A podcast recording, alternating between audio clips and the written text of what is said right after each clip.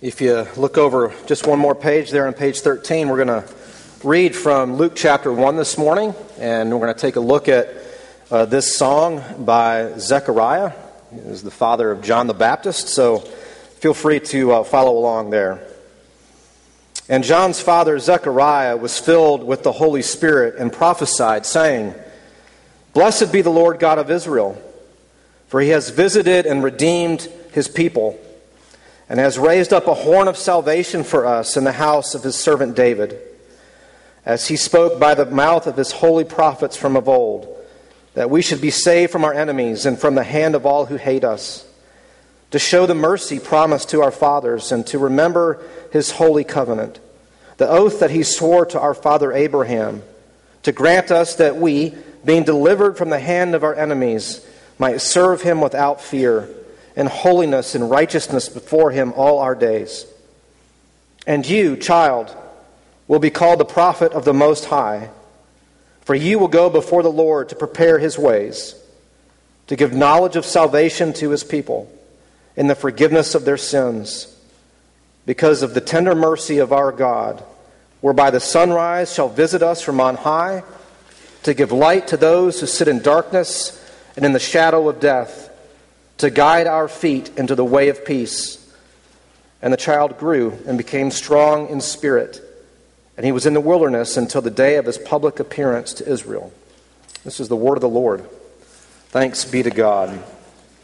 So, this December, as we uh, lead up to Christmas and are taking time to reflect on the birth of Jesus, we've been looking at what we've been calling songs of Christmas. And so far, we've looked at Hannah's song, uh, which might not immediately occur to you as a, uh, a song that is particularly relevant to this time of, of the year, but it actually is. We looked at Hannah's song as well as Mary's song, which is sort of famously known as the Magnificat. And today we're going to look at Zechariah's song, which is often referred to as the Benedictus. And all three of these songs are sung by parents celebrating the gift of a child under the most unlikely of circumstances. And therein lies their common theme. And they prepare us for the most unlikely of events. And all three of these songs are actually responses to God's, how should we put it? God's response to the ache and even the grief and the sadness of real live parents. And so, what I want to do this morning is I want to look at this song of Zechariah, and I want to try to get inside the story a little bit with you, which means we're going to go back into the earlier part of chapter 1. And uh, so, if you have a Bible with you or it's on your phone, you, you might want to flip open to the, the first part of Luke chapter 1. But um, I'll try to uh, read you the relevant portions as we get there. But this story of Zechariah and the opening verses of Luke's gospel really begin with an announcement of good news. And so, what we're going to look at this morning is the recipients of good news, and then responding to that good news, and then delighting in that good news. So, first, we're going to look at the recipients. And if we were to flip over to chapter 1, verse 8, and, or actually verse 5 to 7 there, we are immediately introduced to Zechariah and Elizabeth. Zechariah and Elizabeth. And Zechariah, he was a priest.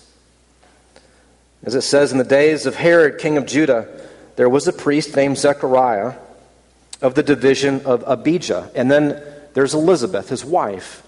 And she is from the daughters of Aaron. And if, if you know a little bit about the Old Testament, you'll know that Aaron was the first great high priest among God's people. Moses and Aaron are the two famous figures who bring God's people out of Egypt.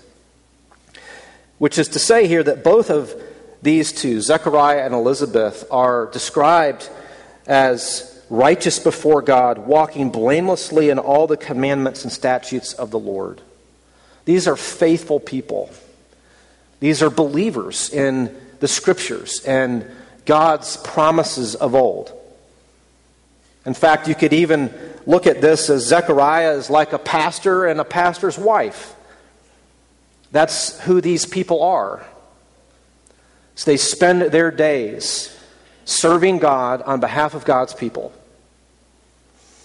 And yet, what we're told in verse 7 of chapter 1, they had no child because Elizabeth was barren and both were advanced in years. Now, right away, Luke is creating tension in this story. Because if you were a first century Jew and you had even a basic understanding of the Old Testament, if you heard about this couple, they were barren and they were too old to have children. There is another couple that would immediately come to mind, and it's Abraham and Sarah. The whole story of Abraham and Sarah hangs on this suspense. Will they have a son? Because God had promised that through Abraham's offspring he would bless the nations. And yet, Abraham's 100 years old, Sarah's 90 years old. They don't have a child. What does that mean? And so, right away at the beginning of this story, we are thrown into this suspense. What's going to happen? And you and I are both meant to wonder that. You're, we're meant to ask the question okay, Abraham and Sarah, and God gave them Isaac. Though they were too old and though she was barren, what about, what's that mean? What does that mean for Zechariah and Elizabeth? What's God up to? Is he about to do something similar again? But then, as the story unfolds in chapter 1, Zechariah, as part of his order of the priesthood, he gets picked to go into the temple and he, he, to offer prayer and incense next to the altar of incense. And as he's doing that, an angel appeared to the right of the altar, right before Zechariah.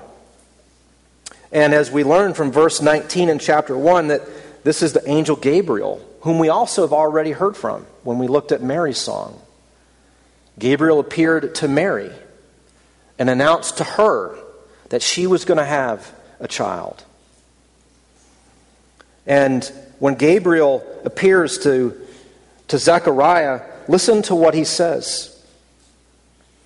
He says to him, Your wife Elizabeth will bear you a son, and you shall call his name John, and you will have joy and gladness, and many will rejoice at his birth.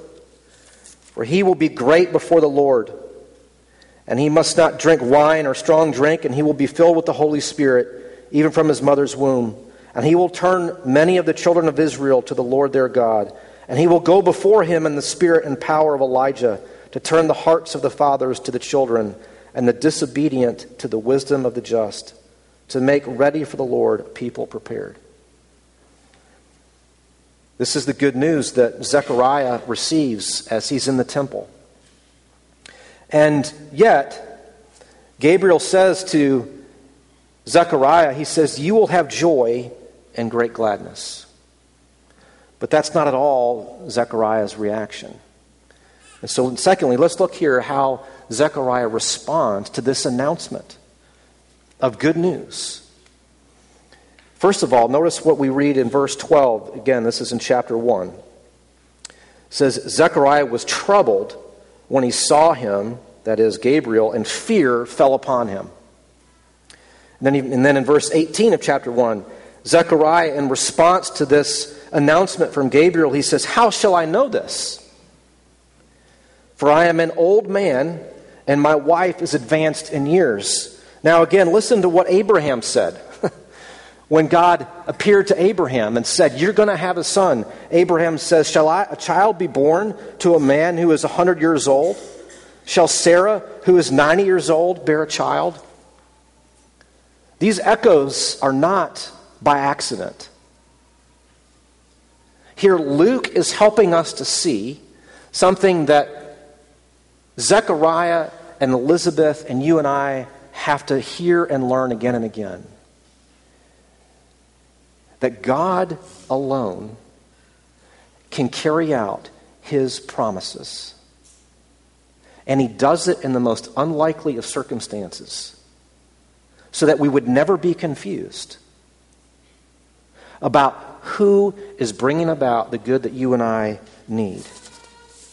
But here's the thing I want you to think about for a moment in, in, in light of Zechariah's response. Remember who he is. He's a priest, he serves in the temple. Elizabeth is from the daughters of Aaron. These are people who know the Bible. And yet, notice his response.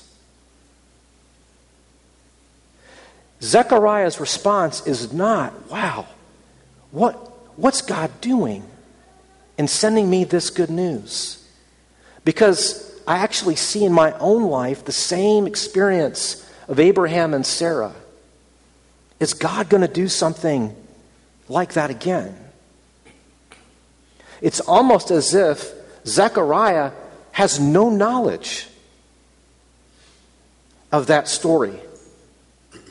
Now, what does that mean? Does it mean he just has forgotten? No. Here's what I think it means How easy is it that when our circumstances loom so large and heavy and overwhelming and permanent, it's hard to get our, our heads above the clouds and to see how God has worked before in those exact same circumstances. Do you see that here? How easy is it when grief and sadness set in in our lives? How hard is it to see through that? To God's repeated work in the lives of his people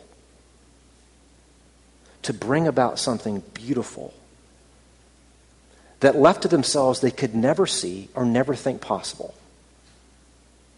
Now, notice how does Gabriel respond to Zechariah's response? This is in chapter 1 again, verse 19. Gabriel responds and he says, I stand in the presence of God, and I, and I was sent to speak to you and to bring you this good news. And behold, you will be silent and unable to speak until the day that these things take place, because you did not believe my words which will be fulfilled in their time. Now, I don't know what you think about that. If an angel appeared to me in my office while I'm trying to write a sermon, it'd freak me out. uh, I understand Zechariah's fear and wonder and what do I do with this? And yet, I want you to see something that's going on here. Gabriel disciplines Zechariah. He says, You're not going to be able to speak until the son that I have promised will be born to you and Elizabeth, till he's born. And I, have been chewing on that all week. Why, did, why that? Why does he say, You will not be able to speak. And I honestly, I'm still wrestling with that. But what kept coming back to me was the contrast between God's announcement through Gabriel and Zechariah's unbelieving response. And I, have just been left with chewing on this idea of maybe what's happening here is we need to listen, watch, and wait far more than we do.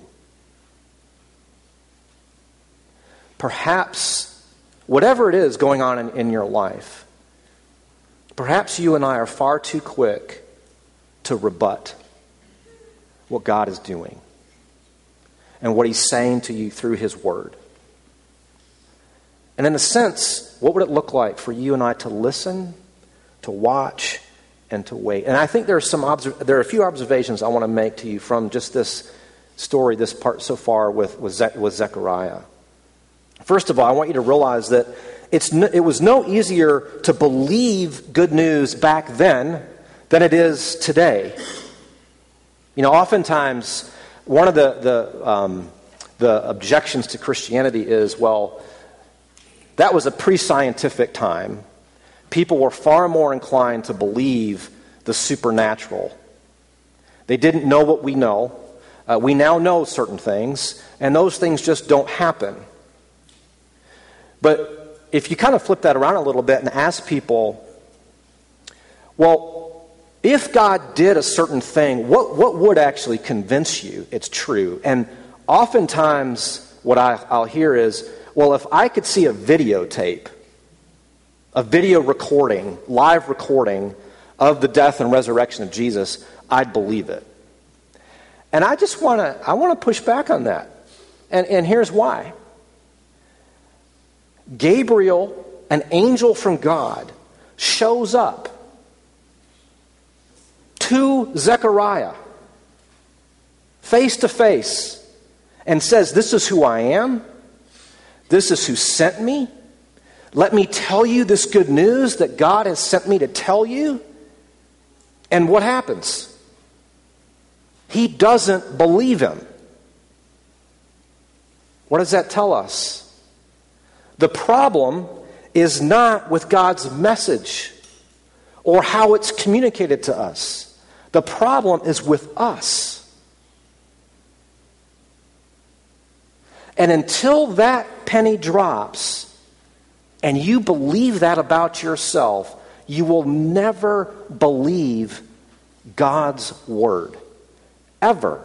No matter what you think, what kind of hoop you want God to jump through to persuade you. And Zechariah's story is proof of that. His experience, I venture to guess, many of us would have a very similar desire and expectation. And if God did it, well, then I'd be fine. I'd believe it. That'd be enough evidence. He would have proved it.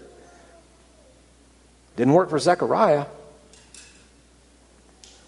Second observation he doesn't believe him. He doesn't believe Gabriel, doesn't believe God.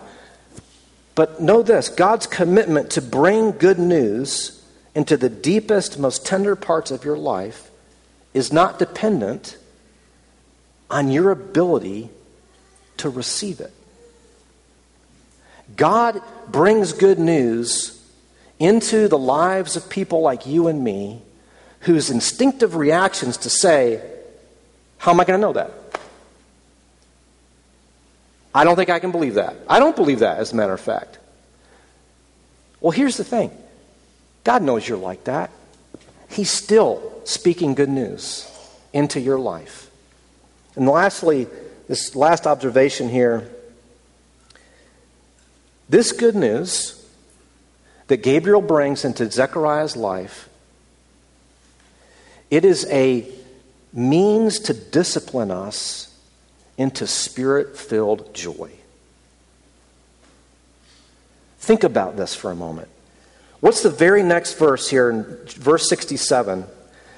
Fast forward, okay? John the Baptist is, is this is nine months later after Gabriel appears to Zechariah in the temple.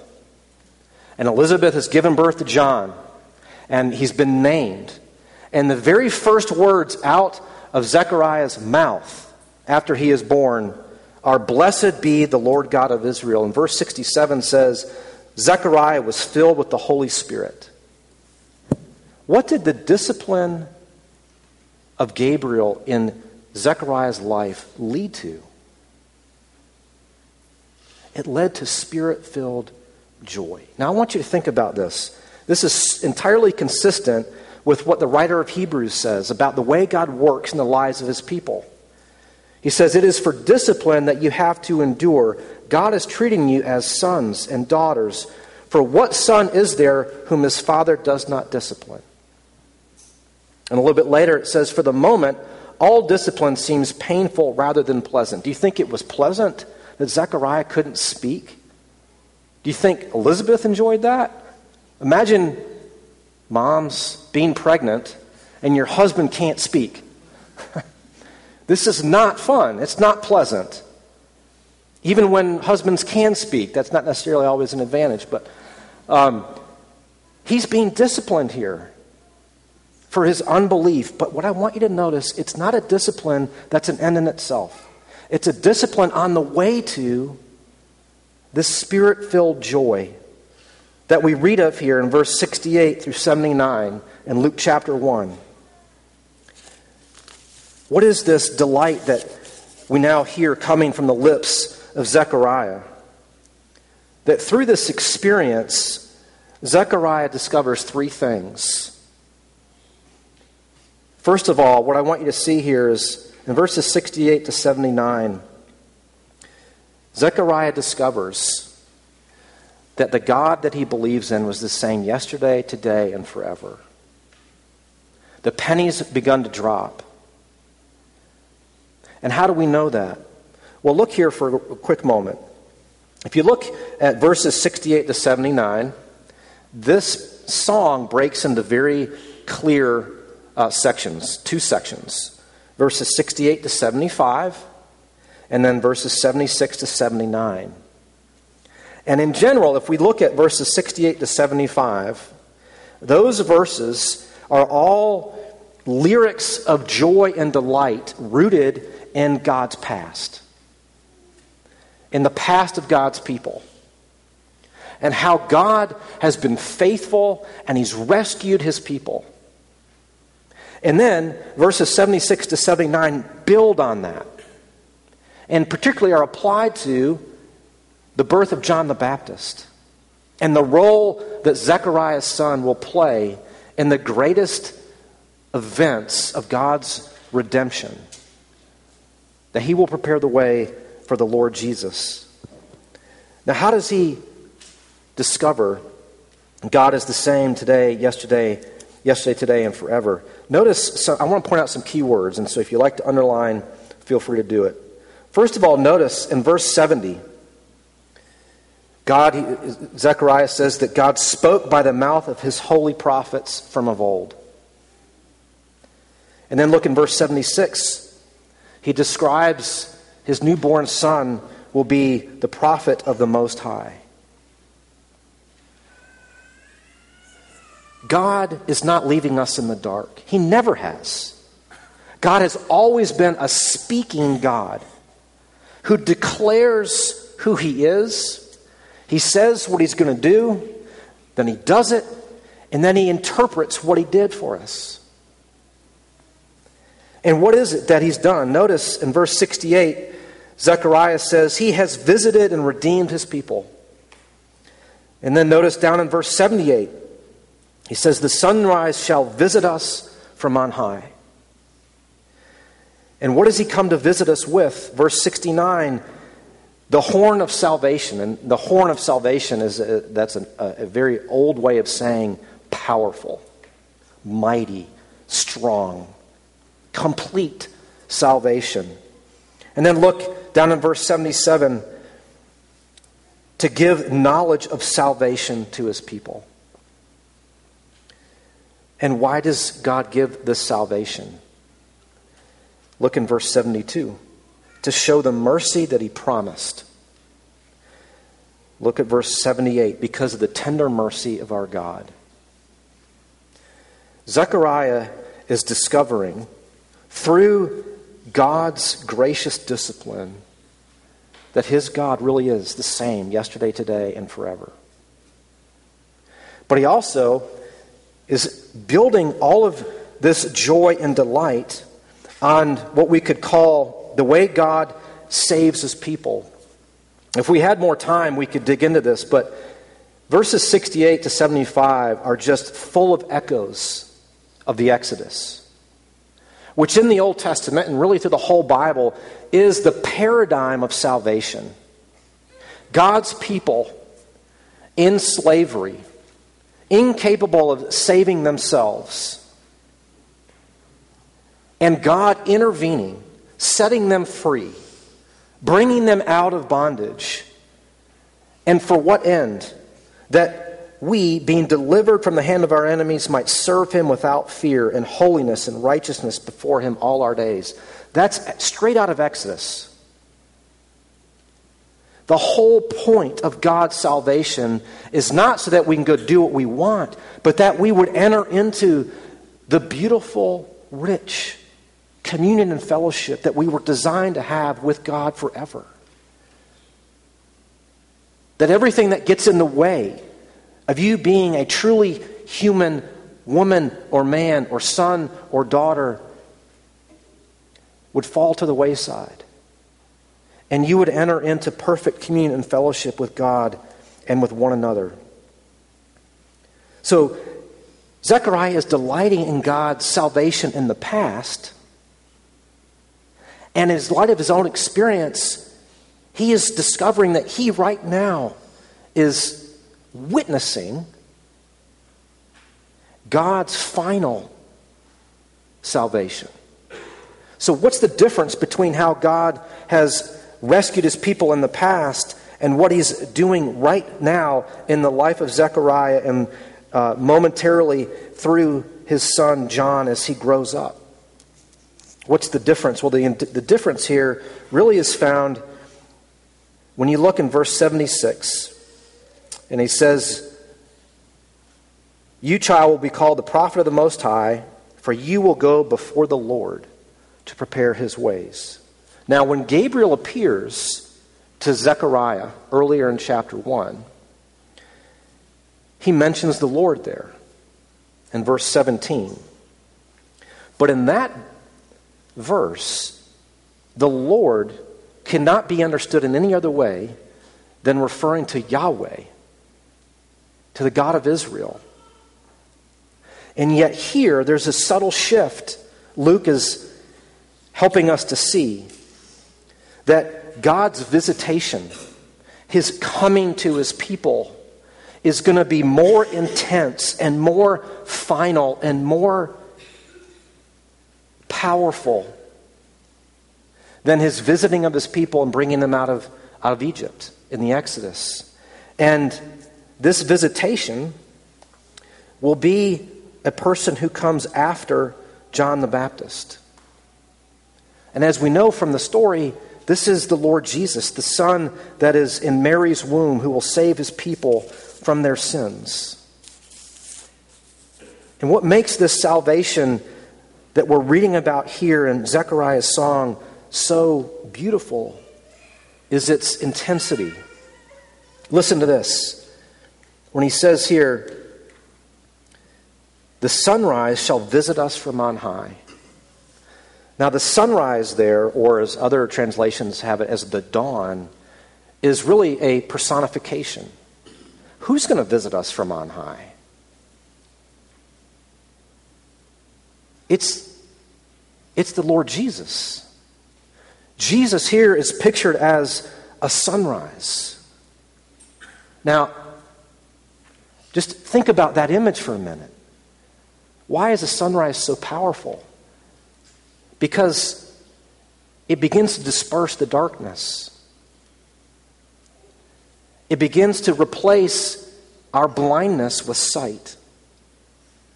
The sunrise is what enables us to operate in the open without flashlights or candles or any other tool like that. It begins to remove shadows and as we see here, to give light to those who sit in darkness and in the shadow of death.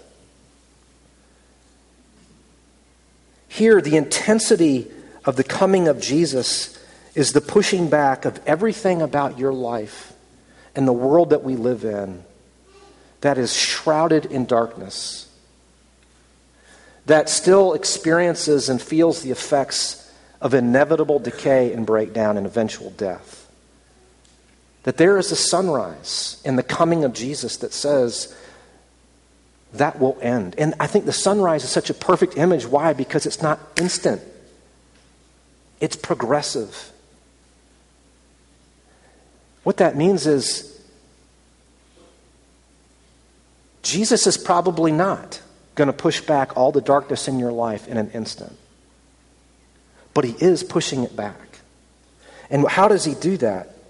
He's giving light into your present experience, where you sit, and the experiences that you have. And he does that in order to guide your feet. Where?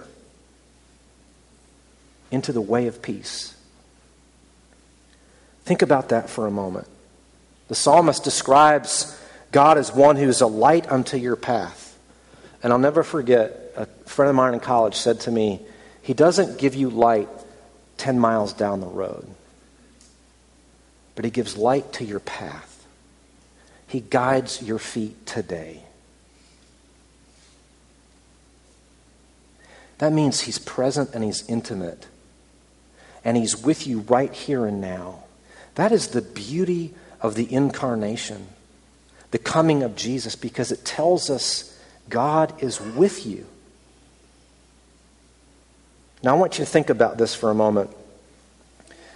The very things that, that Zechariah is singing here are really very similar to the words of Gabriel earlier in chapter 1. And they freaked him out earlier in chapter 1. But now, his great fear and doubt have been replaced by this great joy and delight. Now, what's your honest reaction to this? I want you to think about that for a moment.